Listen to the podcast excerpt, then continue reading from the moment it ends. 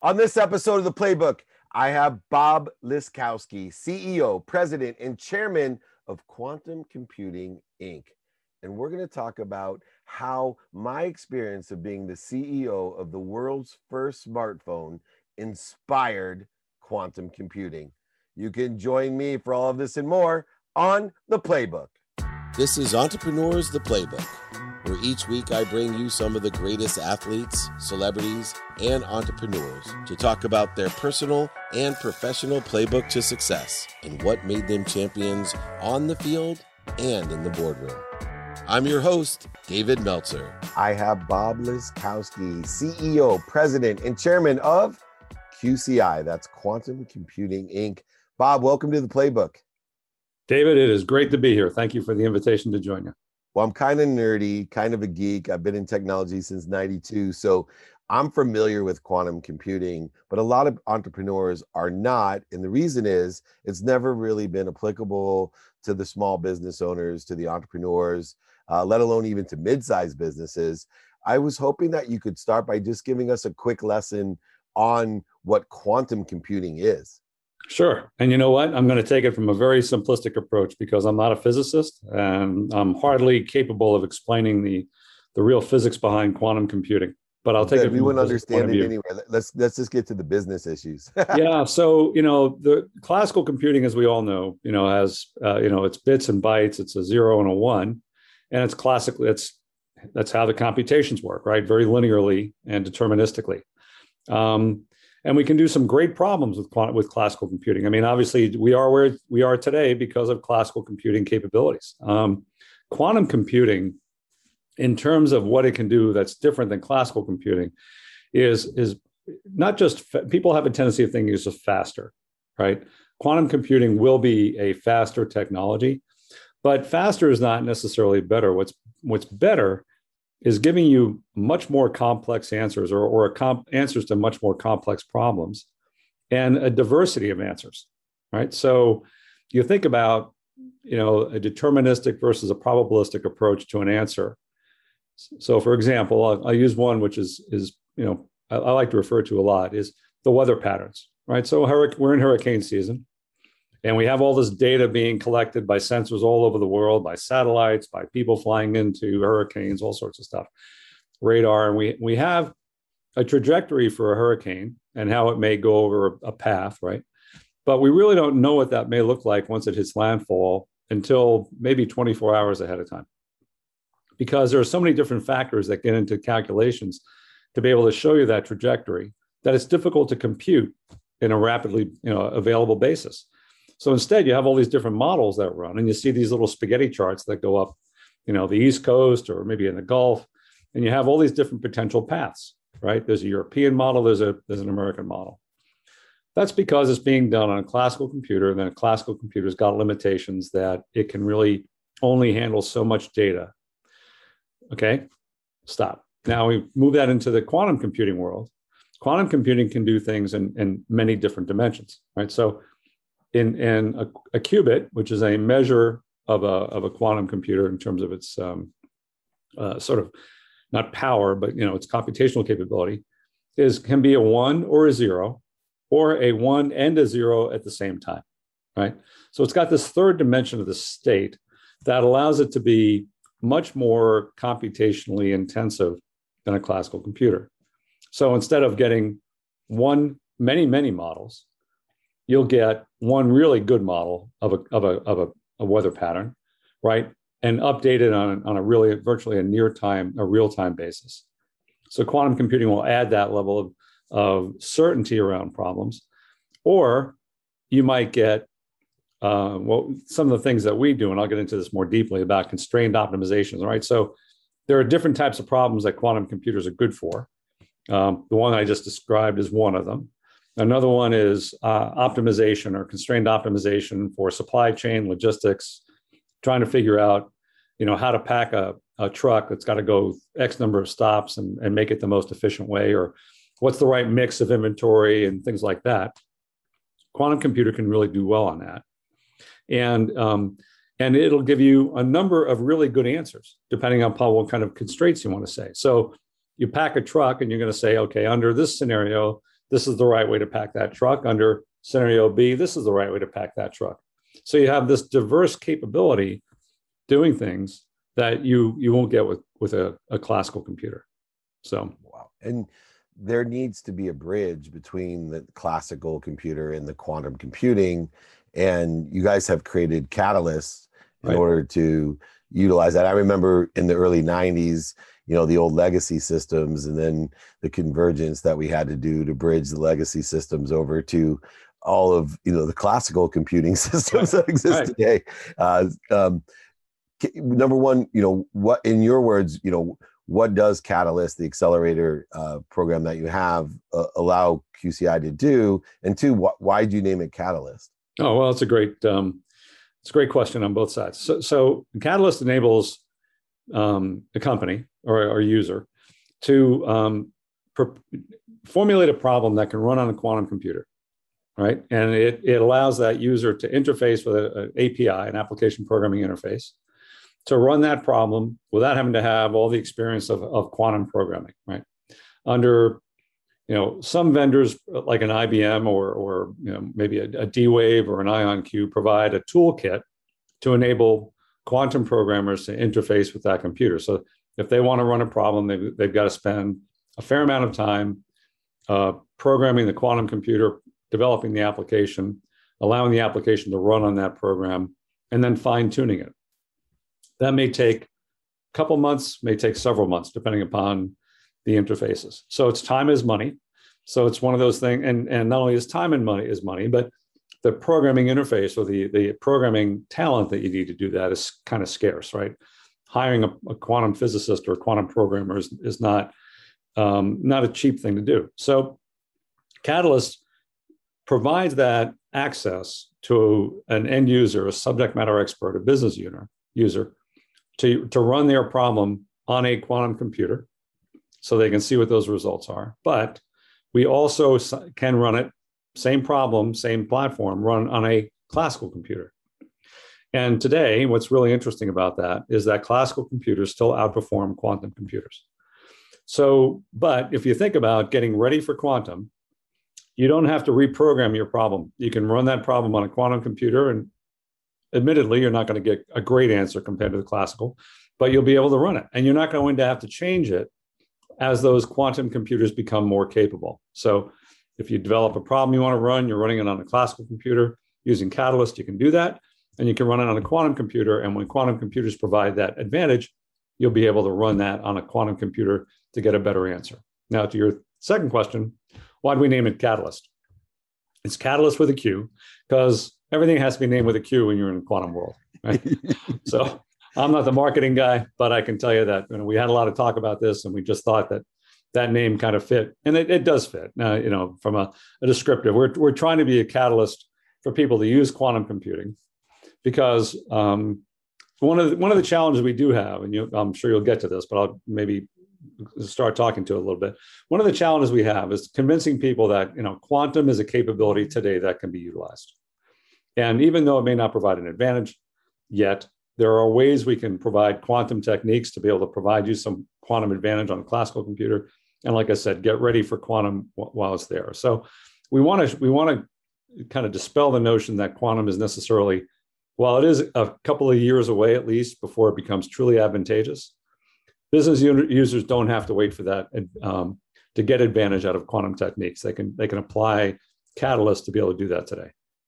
And looking at that, there you and I share a paralleled experience from the classical computing to quantum computing from classical careers in education yeah. into quantum careers in right. education and i think you know one of the areas of resistance that more classical entrepreneurs have uh, which believe it or not i know it's against uh, public perception but most cla- most entrepreneurs are classically educated and, and, traditional entrepreneurs. They they range between 45 and 65. Although everybody loves to see the 19 year old, sure. uh, the majority of entrepreneurs and small business owners and mid business owners are 45 to 65.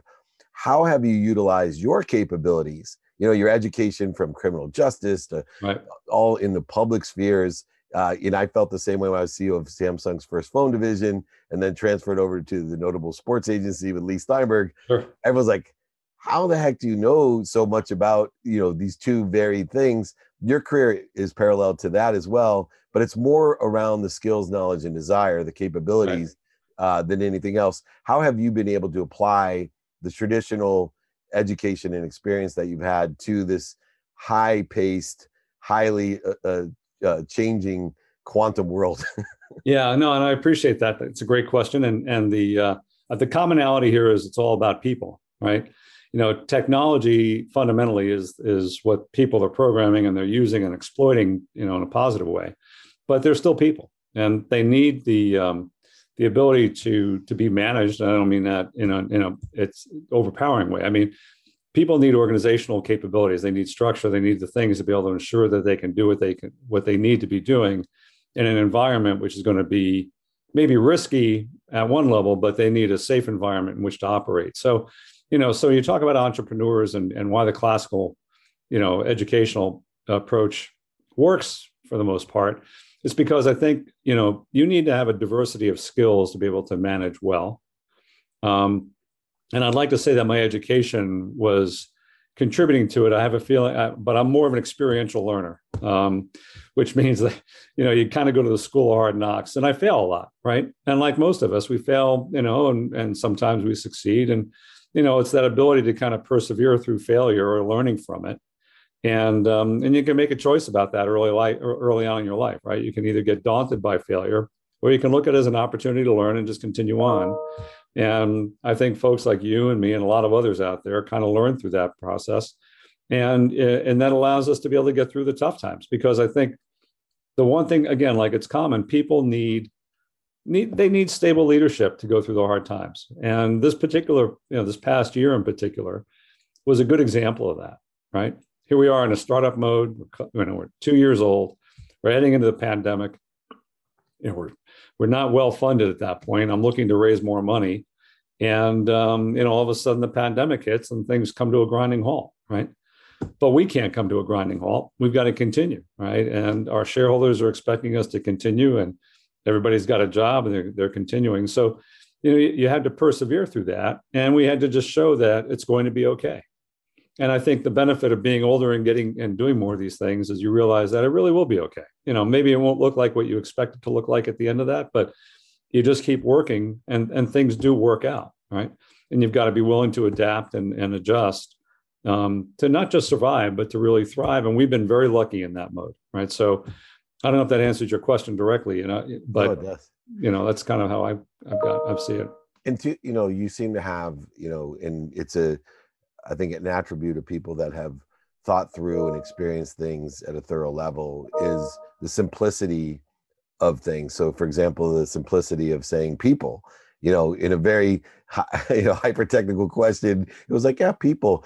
But I think at QCI, uh, although the subject matter is hyper complex, it's the simple goals as a leader that we set forth within right. the most complex businesses that really drive us to success. Are there any simple goals that you have at QCI uh, that you have, you know, transmitted and transferred to the entire uh, company? Yeah, so um, you know, it's it's really interesting. So one of the benefits of not being a physicist, not really have the technical know-how, is that you really have to trust the people that you've brought into the company to do what they're supposed to be doing. And if you can establish that level of trust and faith in what their abilities are, and you empower them to do those things and lead lead well, um, it works, right? So, so uh, my job as the CEO, I mean, I'm I'm a pretty hands-on and hands-off CEO at the same time, right? I, you know, I know all the people. I'm involved in the business. Of course, I, I run it, and somebody can ask me a question, I'll have an answer for them. But I'm not there telling our vice president for product development, Steve Reinhardt, what to do, right? We, we collectively set the business objectives up. We said, this is our goal. This is our strategic vision for the company. We want to provide an end user experience to people to allow them to use quantum computers, right?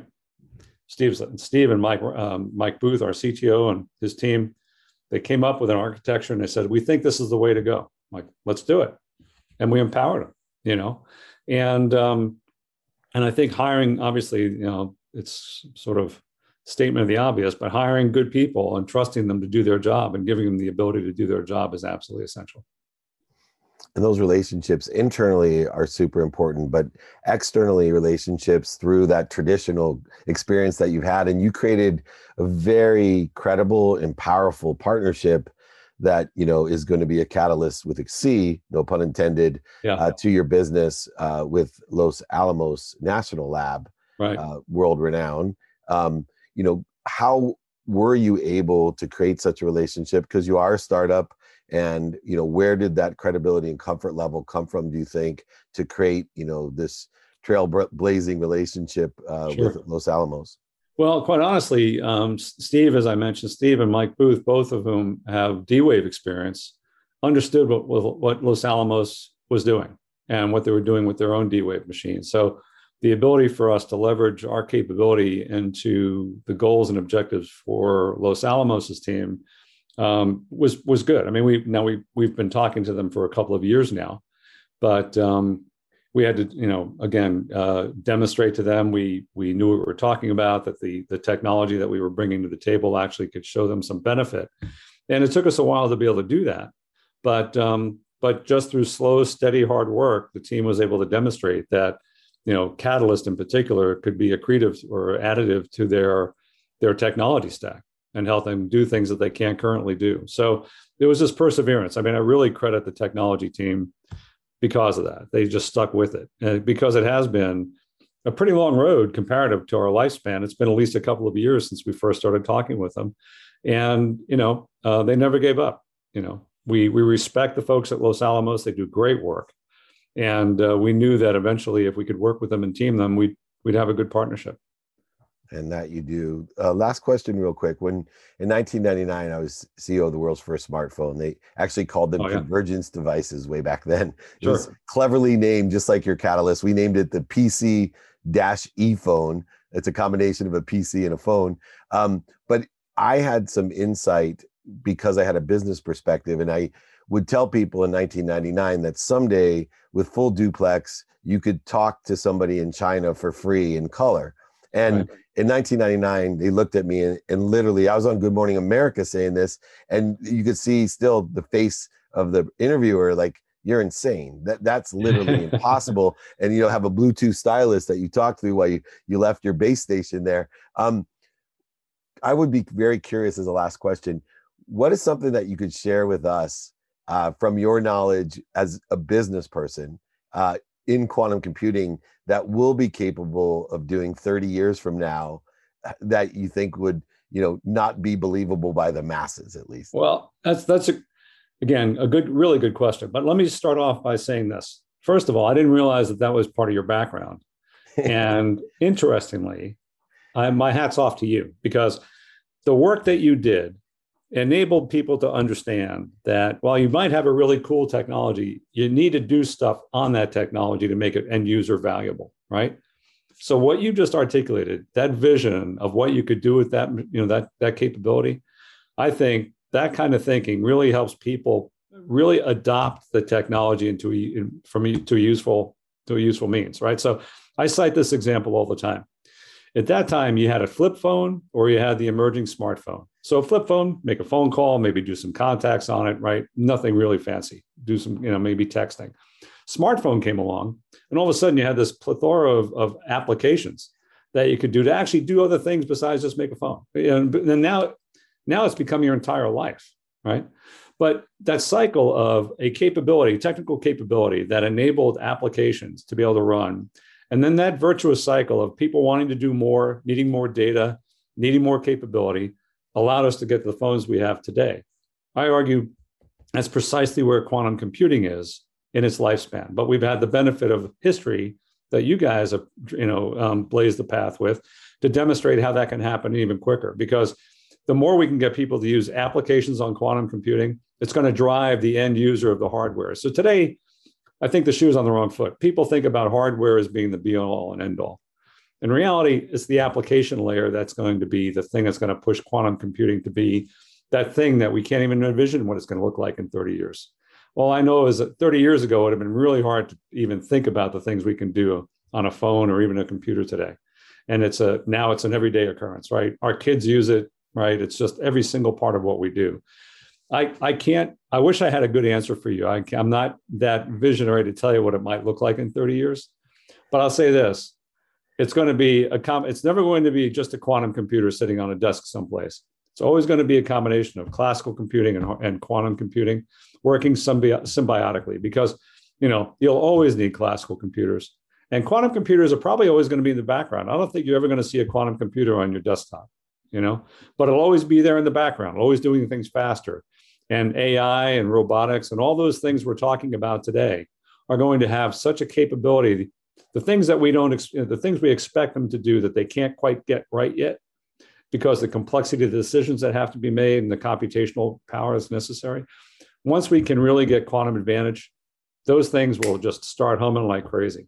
So I'm afraid I'm going to disappoint you. I'm not going to get no. you a revelation, but it, it, helps me make a point. Quantum computing itself is the reason you can't look so far anymore because uh, the speed in which we advance, because of the connection between classical and quantum computing, accelerates the amount of advancement technologically. Right. So that you know, in ten years, you know, it takes now about a month to get to where we used to get in ten years because right. of that relationship. So I should have asked you where are we going to be in three months, that would be equivalent to asking me in 99 where That's we're going right. to be in three year, 30 years. So uh, no, but great insight, uh, a great experience. I will uh, reiterate that everyone out there as an entrepreneur, especially uh, listening, this is why it's so important to develop your skills, your knowledge, and your desire, and apply that to what doesn't even exist today. And when we're able to do that, we can lead the way and we can always use those brilliant sales engineers and engineers in order to explain the things to us so that we can put it into the context right. where people can actually use it and it's not just a great idea or innovation bob, Lis- bob liscouski thank you so much ceo and president chairman in quantum computing inc that's qci on the forefront of bringing a better life to everyone through technology thank you so much for joining me well, I hope you enjoyed this week's episode of the Playbook as much as me. On a personal note, I just wanted to thank everyone for making the Playbook such a success. Don't forget to continue it by sharing, subscribing, and listening to your favorite episodes. This is Dave Meltzer with the Playbook.